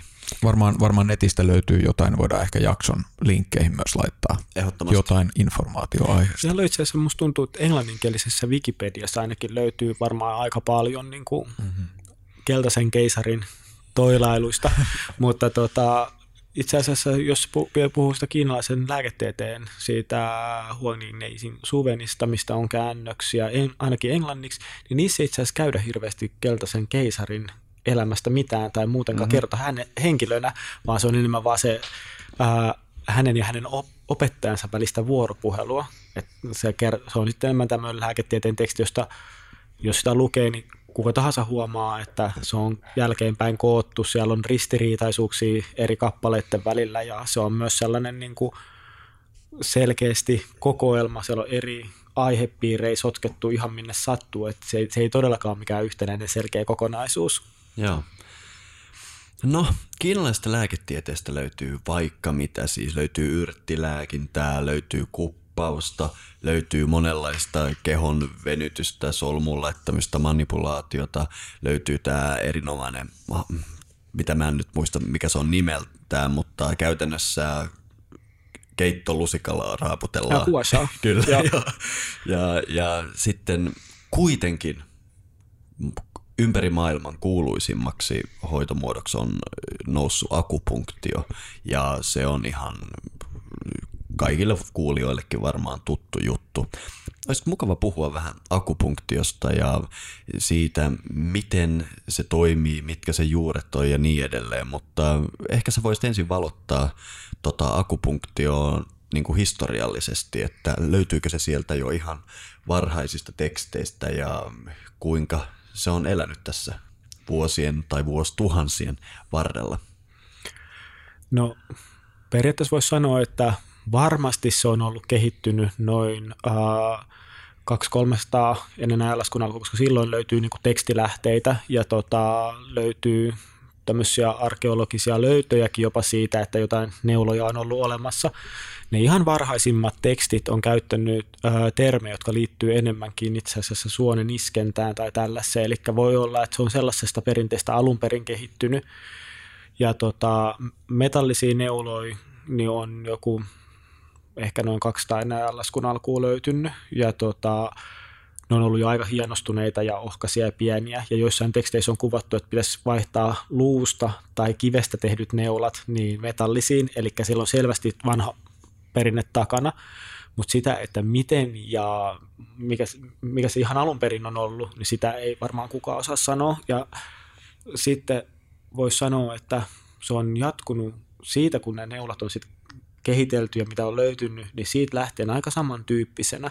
Ja mä luulen, että se on ollut sen takia, että se on ollut niin eksoottisen oloinen hoito, että se on tullut täällä ympäri maailmaa tunnetuksi, että koska Sehän nyt kuulostaa ihan absurdilta, että jollain neulalla hoidetaan ihmistä, tökätään jonnekin vaan neulaa yksi, kaksi vaivat katoaa. Ja tota, yrtit on ollut sellainen, mikä on ollut helpompi mieltä. että Kiinassahan pääasiallisesti kiinalainen lääketiede on yrttilääkintää, tai siis niiden yrttiterminalle kuuluvaa lääkintää. Ja tota, täällä sitten niin, ää, se akupunktio on ollut sellainen, että se on alkuun ollut aika sellaisten pienten piirien ja yksittäisiä lääkäreitä siellä täällä. Et varmaan joskus sellainen 70-luvulla se olisi alkanut niin kuin voimakkaammin leviämään. Et varhaisimmat akupunktiohommat on muistaakseni onko ne Italiasta joskus 1400-1500-luvulta. Eli sitä on ollut jo aikaisemmin täällä, mutta tota, Tulipa nyt mieleen, kun puhuit varhaisuudesta ja Italiasta samassa lauseessa, niin en voi olla käyttämättä tätä aasinsiltaa. Nimittäin tämä on äärimmäisen mielenkiintoinen juttu mulle. En tiedä, oletko törmännyt tähän ajatukseen, mutta Pohjois-Italiasta tosiaan on sieltä jäästä löydetty tämä epäonnekas kaveri Ötsi, joka sinne noin 5000 vuotta sitten kuoli ja kolkattiin ja jäi jäähän vangiksi ja se, tämän ansiosta hän on siellä pakastearkussa säilynyt meidän tutkittavaksi näihin päiviin asti. Ja yksi semmoinen mielenkiintoinen juttu tässä 5000 vuotta e, sitten Euroopassa eläneessä miehessä on, että hänen kehonsa on täynnä semmoisia erikoisia tatuointeja. Ja ne on tietynlaisissa paikoissa ja sit, siitä ei hirveästi ole niin kuin, niihin ei ole kamalasti kiinnitetty huomiota alun perin, mutta joitakin vuosia sitten alkoi tulla tämmöisiä kannanottoja ja uutisia, kun joku kiinalaiseen lääketieteeseen perehtynyt henkilö oli niitä tutkinut ja sanoi, että nämä tatuoinnit, joilla selvästikään ei ollut mitään esteettistä tarkoitusta, ne on semmoisia rumia raaputuksen jälkiä, niin eh, ne tatuoinnit tuntuu olevan kummallisesti juuri semmoisissa pisteissä, mitä hän käyttäisi akupunktiossa, olikohan se nyt reumatismihoidossa tai jotain tämmöistä. Hmm. Ja kävi ilmi, että Ötsi kärsi juuri tämmöisistä oireista ja niin edelleen. Ja, ja ilmeisesti nämä tatuoinnit jotenkin on arvioitu, että ehkä ne liittyy siihen, että merkattiin pisteet, jossa hän itse voi sitten hoitaa itseään, tai ehkä siinä on jostain muusta kyse, mutta, mutta tämä on tämmöinen tosi, tosi, tosi hiuksen hieno johtolanka, että ehkäpä jopa 5000 vuotta sitten Euroopassakin tunnettiin näitä ajatuksia, mitkä sitten kiinalaiset on säilyttänyt paljon paljon paremmin kuin me. Miltä tämä kuulostaa sun korvaan?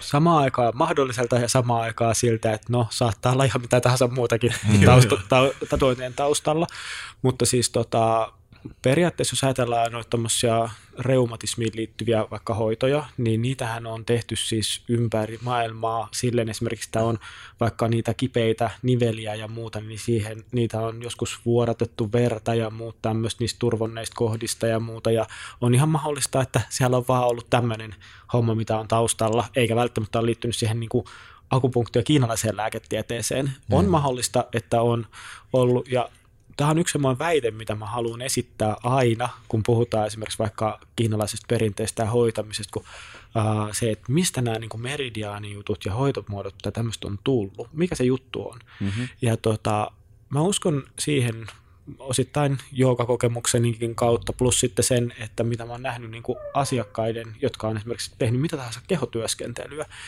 Ja aikaisemmin ei ole ollut ehkä niin paljon Facebookin käyttäjiä silloin muutama tuhat vuotta sitten, niin niillä on ollut aikaa miettiä ja tunnustella kehoa ja olla paljon enemmän läsnä niiden kehossa.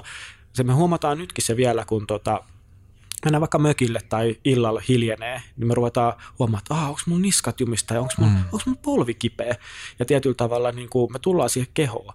Ja jos sä oot tottunut elämään siinä niin kuin tietynlaisessa kehotietoisuudessa, niin tota, monesti esimerkiksi, jos sä vaikka laitat akupunktiossa neulan ihmiselle, niin se tuntee, että mi- mitkä ne yhteydet on. Samoin kuin välillä jotkut tuntee, kun sä hierot vaikka jalkaa, niin toi tuntuu mun olkapäässä asti ja muuta. Eli tietyllä tavalla, meillä on niin kuin tietyllä tavalla kehossa se homma. Ei meidän tarvitse niin olla opetellut jotain hienoa teoriaa jostain tai käydä kaikki kirjoja läpi, vaan me mm. voidaan löytää se meidän omasta kehosta. Ja sen takia niin kuin mä olen mieltä, että mikä tahansa perinne on voinut löytää ne samat akupisteet tai samat mm. meridiaanit ja löytää sille, että kun mä hinkkaan täältä mun kyynärpäästä, niin se mm. rannekipu helpottaa ja. tai muuta vastaavaa. Joo, siis tota, mä itse asiassa uskon tuohon jonkun verran. Mulla on itselläni tämä niin kuin kokemus siitä, että kun painaa tuosta kohtaa kämmentä, niin ohi mun päänsärky helpottaa välittömästi. Ja tämän tyyppisiä juttuja muitakin. Eli, ja tämäkin on niin kokeilemalla löytyneitä juttuja. Mm. Saati sitten, että mulla olisi tota hirveästi aikaa, aikaa testailla näitä, niin mä en ole siis paneutunut näihin meridiaaneihin tai akupisteisiin itse juurikaan, vaikka kerran on akupunktiossa käynytkin. Joo, mullakin on ollut tämmöinen täysin kokeellinen mm-hmm. itsehoitojärjestelmä, että jos on jotain vaivaa, niin musta tuntuu, että jalkapohjissa ja etenkin varpaissa mä yleensä tunnen semmoista, jos mä niinku yleensä ottaen en varmasti tunne, jos vedän tuolla julkisessa liikenteessä ja pyörin kiireessä, mutta kun hiljenee, niin yleensä mä huomaan, että varsinkin mun varpaat on aika herkkiä näille. Ja sitten mä, mä etsin, että missä siellä on se tunne ja hieron vaan sitä. Täysin mm. niin kuin, mulla ei ole mitään tekniikkaa, mulla ei ole mitään teoriaa, mulla on vaan tämmöinen kokeellinen aspekti siinä ja mä oon kokenut sen toimivaksi itselleni. Että ehkä mm. tämä voi olla jotain, mitä muinaiset tyypit on sitten alkanut ö, tekemään järjestelmällisemmäksi. Joo.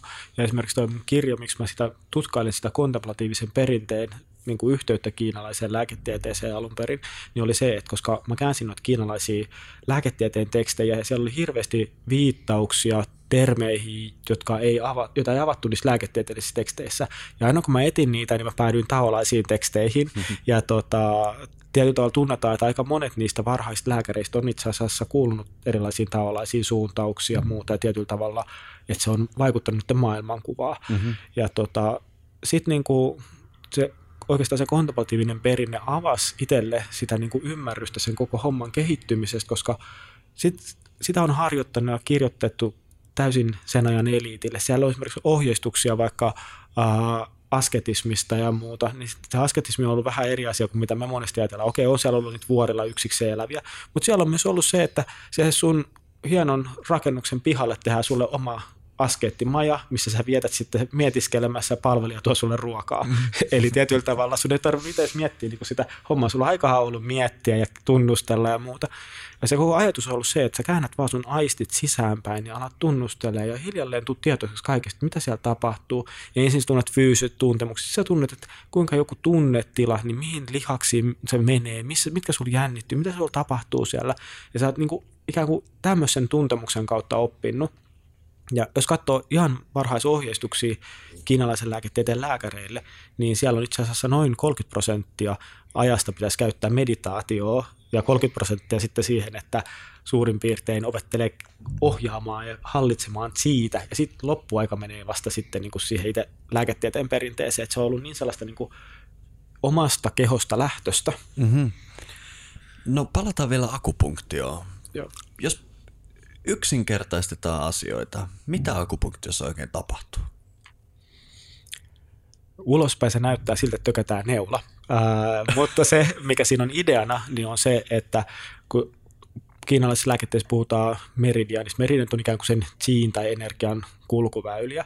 Mm. Ja voisi ehkä ajatella sille, että tässä yhteydessä se chi on kaikkien ää, kehon toimintojen välinen kommunikaatioväylä on siis mikä tahansa, niin tietyllä tavalla se, sit sanotaan, että sillä sä pystyt säätelemään ikään kuin elinten toimintaa, jos se toimii liikaa tai liian vähän ja jos ää, niiden väliset suhteet ei toimi, eli jos nyt ajatellaan vaikka ihan ruoansulatusvaivoja, niin jos esimerkiksi vaikka sappinestettä tulee ihan hirvittävät määrät rynkee sinne ruoansulatukseen, niin monella se alkaa ärsyttämään siellä sitä mahaa ja muuta. Ja sitten samoin kuin jos ei sitä virtaa sinne tule ollenkaan, niin tietyt ruokatuotteet ei sula. Eli silloin ajatuksena on se, että vaikka ne oireet tulee enemmän sinne muualle ruoansulatuksen puolelle, ne saattaa liittyä se sappeen ja mm. tota, muuta. Eli yritetään löytää se, että mikä se epätasapaino on, ja neuloa käytetään lähinnä säätelemään elintoimintojen välisiä niin kuin, aktiviteetteja ja suhteita, eli se on niin kuin sen neulolla tehtävän hoidon idea.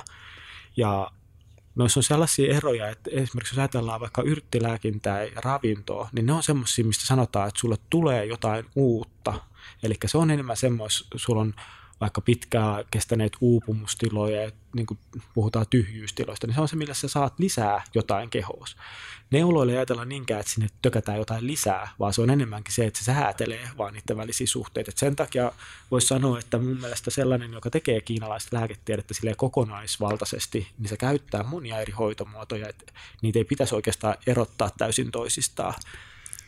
Se, mikä minut yllätti tässä mun ainoassa akupunktiokokemuksessa oli se, että niiden neulojen kanssa vietettiin aika paljon aikaa. Eli mä en tiedä, onko tässä eri painotuksia ja suuntauksia, mutta muistaakseni makasin siinä ainakin puolitoista tuntia niiden kanssa. Onko tämä yleinen? Uh, ei. Ei, okay. Eli tota, tai se riippuu mm. vähän. Uh, ajatellaan, että neuloissakin se kuinka kauan ne on ihossa, niin liittyy oikeastaan siihen esimerkiksi mikä vuoden aikaa ja mitä hoidetaan. Mm. Eli esimerkiksi halvaustiloissa ja tällaisissa ne on tyypillistä käyttää pitkiä ää, aikoja ja siinä, että jos sit stimuloidaan monta kertaa sähkön avulla vielä lisäksi niin kuin nykyään, mm-hmm. aikaisemmin on sitä, että sitä on vaan käsin stimuloitusta neulaa vähän väliä ja tota, periaatteessa aika pitäisi olla ehkä semmoinen puoli tuntia maks suurin piirtein. Ja monta kertaa ajateltiinkin, että jos uh, käyttää hirveän paljon pitempään, niin se on semmoinen uuvuttava ja sitä, että, siitä mm. eht, että se ehtyy ja muuta ja se, sitä ei pidetty niin kuin välttämättä hyvänä. Ja ihan teksteissä kuvataan, että sitä neulaa pidetään esimerkiksi vaikka viiden hengityksen ajan okay. ja muuta. Eli siis sielläkin on ollut tällaisia koulukuntia, että kuinka kauan ja että missä tilanteessa, mm. mutta periaatteessa niin kuin kesällä aika on lyhyempi ja puhutaan, että energia on virtaa nopeammin ja on aktiivisempaa, pin, tulee pinnallisemmat pistot ja talvella se on syvällä ja hidasta, ne on vähän pitemmät pistot, mutta siinä on periaatteessa se ei yleensä ole kauhean pitkä. Okei. Okay. Se, mikä mua hämmästytti, katsoin jonkun BBCn dokumentti akupunktiosta aikoinaan ja mua hämmästytti se, että kiinalaisissa sairaaloissa on toisinaan mahdollisuus vaikkapa leikkauksessa käyttää kivunlievityksenä akupunktioneuloja jonkun, sanotaanko, kipulääkkeen tai nukutuksen sijaan.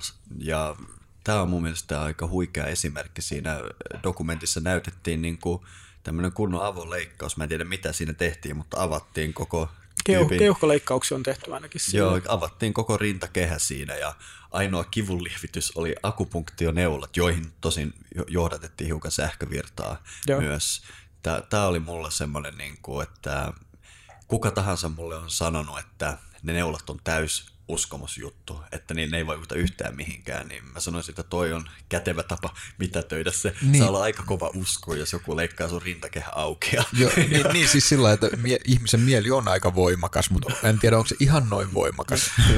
mä ainakin haluan uskoa, että sillä akupunktilla on jotain vaikutusta, mutta siis tota, tietyllä tavalla siis tämä ei mun mielestä ehkä todista silti sen äh, akupunktion niin tietyllä tavalla toimivuutta, koska äh, jos me käytetään etenkin sähköstimulaatiota ja ajatellaan sille, että me tungetaan, monesti siis käyttää esimerkiksi äh, sellaisia kohtia, mistä hermot tulee ulos, jos sä mm-hmm. laitat siihen neulan ja stimuloit sitä sähköllä ja muuta, niin se hermo ei toimi niin kuin sen pitäisi ja muuta. Periaatteessa se ei välttämättä kerro siitä, että se kiinalaisen lääketieteen perinne toimii tai selitykset on oikein, että takupunktio mutta toimii. tämä mutta siis, jo, toimii. Mutta tuollaisessa tol, toimii. Itse asiassa noita on aika, voisi sanoa, että yksi mikä on hirveän mielenkiintoista, niin äh, silloin kauppasaartojen aikana, niin esimerkiksi Kolumbiassa, niin tota, ei ollut lääkitystä ja muut. Ja siellä on kehittynyt uudestaan tämä niin kuin, leikkausta ja muut, niin kuin akupunktion käyttö tosi sellaisissa vakavissa tilanteissa. Eli siellä on sen takia WHO on tukenut akupunktion käyttöä siellä aikanaan ja tuota, muuta. Eli siellä, siellä on tehty pieniä leikkauksia aika paljonkin sillä. Ja sitten toinen on Kiina. Mutta täällä Suomessa niin en tiedä, että kukaan olisi kokeillut.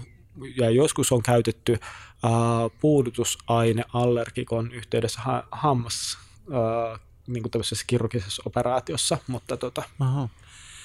Ja mä oon itse omassa, joskus kun mulla tehtiin tota, lähes, niin kun mietittiin, että tarviiko juurihoito vai ei, niin sovittiin sen sedän kanssa, että ei tota, että mä sanoisin, kun tarvii puuduttea ja muuta, ja se melkein pohjaa asti sen ää, poras ja sanoi, että tämä nyt on luultavasti kuollut tämä hammas, kun ei tämä mitään tunne, ja minä nyt stimuloin neulaa, että toivottavasti tämä ei ala sattumaan, mutta se oli sellainen, että mulla oli, totta kai mä olisin ottanut puudutuksen, jos se olisi alkanut sattumaan, mm-hmm. eli tota, en, en mä suhtaudu mitenkään sille, että se oli, se, se oli mahdollisuus itse kokeilla, ja silloin mä en riskeeraa ketään muuta niin kuin asiakasta aivan, tai, aivan. tai sitellä kokeilemaan. Tota, siis näyttää siltä, että, että on niin kuin kaikenlaista näyttöä tästä toiminnasta aika paljon. Joo, uh, semmoinen aivan mahtava uh, projekti uh, kuin Acupuncture Evidence Project, mm. niin siellä on tota, kerätty uh, tällaisia systemaattisia niin kuin kirjauskatsauksia tutkimuksista, ja siinä on käytetty tätä Cochranein tapaa niin kuin arvioida se, että kuinka luotettavaa se näyttö on, ja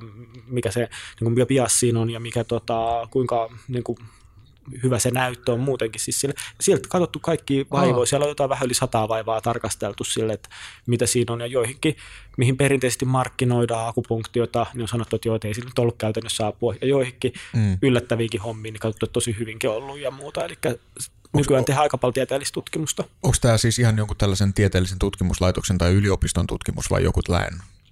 Tota... joltain muulta pohjalta lähtevä? Siinä on tota, uh, mukana niin useampia tahoja, mutta pääasiallisesti sitä on koordinoinut uh, Australian uh, tota, tämä akupunktioyhdistys, joka on niin kuin ollut, mutta ne on ihan tieteentekijät, jotka sitä tekee niin, sitä niin, hommaa, joo, mutta joo. niiden sivulta löytää se, sieltä löytyy lyhyt abstrakteja, sitten löytyy niitä ja ne on voisi sanoa niin kuin moderne, modernit tutkimukset kasannut, että Cochrane Reviewssä ja muut, esimerkiksi vaikka migrainin hoidosta, että pystyt ollut selkeitä näyttöä ja muuta, niin vastaavan tyyppistä sinne on kerätty niin kuin muutkin, muitakin vaivoja, että tota, kaikki esimerkiksi Cochrane tietokannassa ei olisi niin kuin yritettykään koskaan katsoa läpi. Ja voin sanoa, että niissä joissain tutkimuksissa, mitä niin kuin löytyy kiinalaisesta lääketieteestä akupunktiosta, niin kannattaa olla hyvin, hyvin skeptinen. Siellä on mm-hmm. todella, todella huonolaatuista tutkimusta ja myös sitä, että on väärennetty dataa ja nähty ihan, sä nähty heti kun sä rupeat katsomaan sitä, että tämä on tehty lähinnä mainosta varten, tämä homma, että ollaan saatu kaupattua jotain. No entäs sitten sun oma kokemus? Mitkä sun kokemuksen mukaan on niitä vaivoja, joissa akupunktiosta hyötyy parhaiten? sanotaan, että ehkä radikaaleimmat sellaiset nopeat erikoishyvät vaikutukset on monet kiputilat. Ja etenkin on ollut ihmisiä, joilla on esimerkiksi alaselkäkipuja silleen, että ne on työkyvyttömyyseläkkeellä ja tota, on lähinnä käyttää hyvin vahvoja särkylääkkeitä päivittäisessä käytössä, että pääsee vessaan ja muuta. Ja sitten yksi, kaksi se, että hoidetaan akupunktiolla muutamia kertoja, niin saattaa olla, että ihminen alkaa hakea töitä ja lähtee liikkeelle sieltä kotoa tai lopettaa lää- lääkityksen käytön ja muut niin kuin kipulääkkeet, koska niitä nyt voinut säätää muutenkin silleen. Mm-hmm. Mutta sitten tota, on vaivoja, joissa niin kuin näkee, että pikkusen oireet helpottuu, mutta se ei suoranaisesti niin kuin, vaikka sanotaan, että se pitäisi auttaa siihen, niin mm-hmm. miten se on. Ja yksi, mikä on minusta mielenkiintoista, just mainitsin migreenin, Joo. niin tota, sehän, äh, jos, jos katsot äh, vaikka Cochrane tietokannasta, niin kuin miten migreenilääkitys toimii, että kuinka paljon sillä on tuloksia ja muuta, niin kun me puhutaan monta kertaa asioista, että joku on lääke ja se esimerkiksi vaikka puhutaan estolääkityksestä ja sitten ei, ihmisellä on kuva, että se jotenkin poistaa sen vaivan, mutta todellisuudessa niin siellä on uh, jos en muista väärin lukuin, olisiko se ollut seitsemää ihmistä kohden, niin yksi hyötyy niin paljon, että puolet kohtauksista vähenee. Eli se tulos ei ole hyvä ja jonnekin sinne päästään esimerkiksi vaikka akupunktiolla. Ja se tarkoittaa sitä, kun sä katsot sitä käyrää, että minkä verran siellä on niitä ihmisiä, jotka saa tosi hyviä tuloksia ja minkä verran niillä, jotka ei saa, niin se on vähän sama myös akupunktion suhteen. Jollekin saattaa olla, että migreeni katoaa kokonaan. Sitten siellä on ihmisiä, jotka on silleen, että no musta tuntuu, että mulla on ollut vähän vähemmän näitä tai että ne on vähän heikon, vähän niin kuin pienempi ne kohtaukset.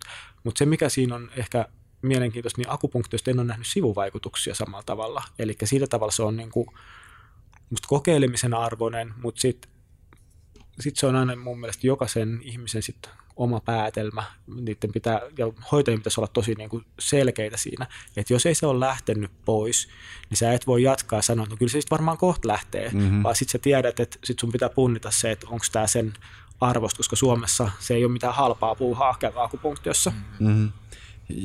Mulla tulee tuosta mieleen, että akupunktiota pitäisi käyttää just päinvastoin kuin mitä nykyään useimmat mun tietävät ihmiset käyttää. Eli akupunktio on se viimeinen oljenkorsi, kun kaikki muut systeemit on käyty läpi. Enemmänkin akupunktio musta kuulostaa sellaiselta, että okei, mulla on tämmöinen vaiva, mitä jos kokeilisin heti alkuun tämmöistä lähestymistapaa, jossa ei ole mitään sivuoireita, jossa mun keholle ei laiteta mitään kemikaalia ja mitään, ja katsotaan, jos se jeesaisi. Jos se ei toimi, niin sitten mennään sen systeemin ja. läpi. Mä oon vähän samaa mieltä, mutta toi, ja toi on periaatteessa ollut sellainen tietynlainen ihanne kiinalaisessa lääketieteessä, että pitäisi pystyä hoitamaan jo ennen kuin sä oot tosi sairas. Ja periaatteessa se voi joskus tarkoittaa vaan sitä, että ää, jos esimerkiksi sun kehon tilaa diagnosoidaan ja katsotaan vähän, että millä sä oot altis, minkälaisia sairauksia ikään kuin sulle mahdollisesti voisi kehittyä, niin ei se välttämättä idea ole, että sä käyt vaikka siinä akupunktiossa jatkuvasti ja muuta niin kuin se, ennaltaehkäisevästi, vaan enemmänkin sitten katsotaan mieluummin se, että minkälaisia elintapoja tai ruokavalioita tai tällaisia kannattaisi niin kuin noudattaa, että sillä sä mm. estät itse sen, eikä sille, että susta tuli yksi hieno maksava asiakas, joka käy täällä jatkuvasti ja muuta. Elikkä Joo, mä menisin just kysyä tuosta niin ruokavalion ja elämäntapojen merkityksestä, koska tällä mun samalla akupunktiokäynnillä mulle myös niin kuin annettiin paljon ohjeita, että Joo. mitä kannattaisi syödä ja mitä ei kannata, joista osa oli hassuja ja osa yllättäviä, osa hyvin järkeenkäyviä, mutta Joo. tota, et ne näyttelee ilmeisesti kuitenkin suurta osaa tässä. Joo, eli siis periaatteessa voidaan ajatella sille, että jos, jos me hyväksytään se ajatus, että kiinalaiset on ollut oikeassa, eli että ruoalla on vaikutusta esimerkiksi, kun kiinalaisessa lääketieteessä puhutaan monta kertaa, että on elementtiteoria ja on tietty, tietyt elimet kuuluu tiettyihin elementteihin ja sitten niiden puhutaan, niin, että ne voi mennä epätasapainoon, että joku toimii liian vähän tai liikaa tai muuta. Niin sitten jos nähdään, että sulla on periaatteessa kiinalaisessa lääketieteessä on ollut genetiikka mukana aina, eli siellä puhutaan perinnöllisestä energiasta, katsotaan, että suvuissa on tietynlaisia heikkouksia ja on tietynlaisia kehotyyppejä ja muuta, millä on joku tietty perusheikkous. Hmm. Ja ruokavalio katsotaan vähän silleen, että vaikka sulla ei olisi mitään suoranaista vaivaa, niin enemmän se, että mikä on se, mikä tasapainottaa ja tukee sitä. Tämä on ajurvedassa ja monessa muussakin tämmöinen, hmm. sitten löydetään joku tämmöinen henkilökohtainen ja yleensä se on vielä enemmän silleen, että kiinalaisessa lääketieteessä ei välttämättä ole silleen, että sulla on vaikka viisi elementtiä, viisi ruoka, Hmm. Lähestymistä ruokaa, vaan enemmän sille, että se on niin kuin joka ikisen niin kuin henkilön, että minkälaisia sillä on taipumus, mitä siellä on niin kuin suvussa ollut ja mihin suuntaan lähtee menee. Ja hiljalleen sitten niin kuin se ruoalla sä haet sitä tasapainoa.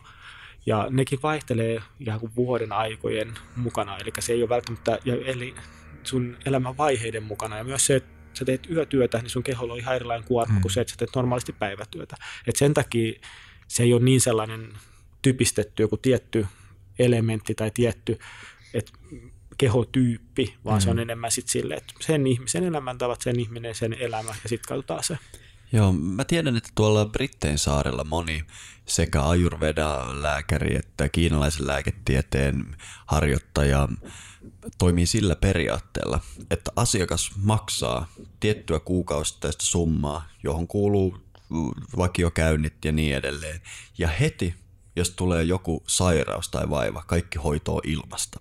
Eli mun mielestä tämä on tosi hyvä diili sun hoitajan kanssa. Sen tehtävä on pitää sut terveenä.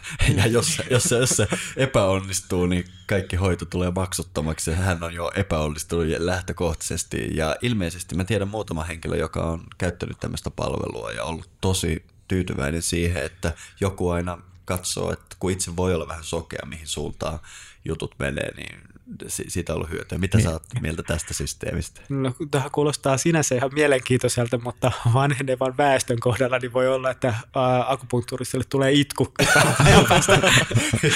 mutta tota, tota, siis se ajatus ilmeisesti on, että sit maksua vastaan saa niinku just tällaista niinku ruokavalio-ohjeita ja ehkä jotain harjoitusohjeita ja Ky- tällaista. Kyllä, ja tarvittaessa sitten jotain yrttiä tai muuta, ja tarvittaessa akupunktiohoito. Eli oikeastaan niin kuin se jää sen hoitajan arvioitavaksi, mikä tässä on hyvä idea. Jos hoitaja tuumailee, että voi hitto, tästä saattaa tulla mulle tyyppi, jota me joudun hoitaa ilmaiseksi seuraavat kymmenen vuotta, niin nyt tehdään isoja toimia. Mut, ja, on siinä, mä, mä, sinänsä mä näen tuossa niinku sinänsä pointtia, mutta mä voin sanoa henkilökohtaisesti, että äh, mulla on jotenkin silti vielä vähän tämmöinen suhtautuminen, että mä haluaisin, että ne ihmiset ikään kuin ottaa enemmän vastuuta itse siitä tilanteesta ja opettelee tuntemaan. Et mä tykkään esimerkiksi tehdä, kun mä oon pitänyt vaikka työväenopistoilla niin kiinalaisen lääketieteen perusteista kursseja, niin mä oon halunnut käydä siellä ää, läpi esimerkiksi, että me ollaan otettu jotain ruokatuotteita ja mä oon laittanut ne maistelemaan. Mä oon käynyt sen perusteorian ja näkemyksen niiden kanssa, että mikä siinä on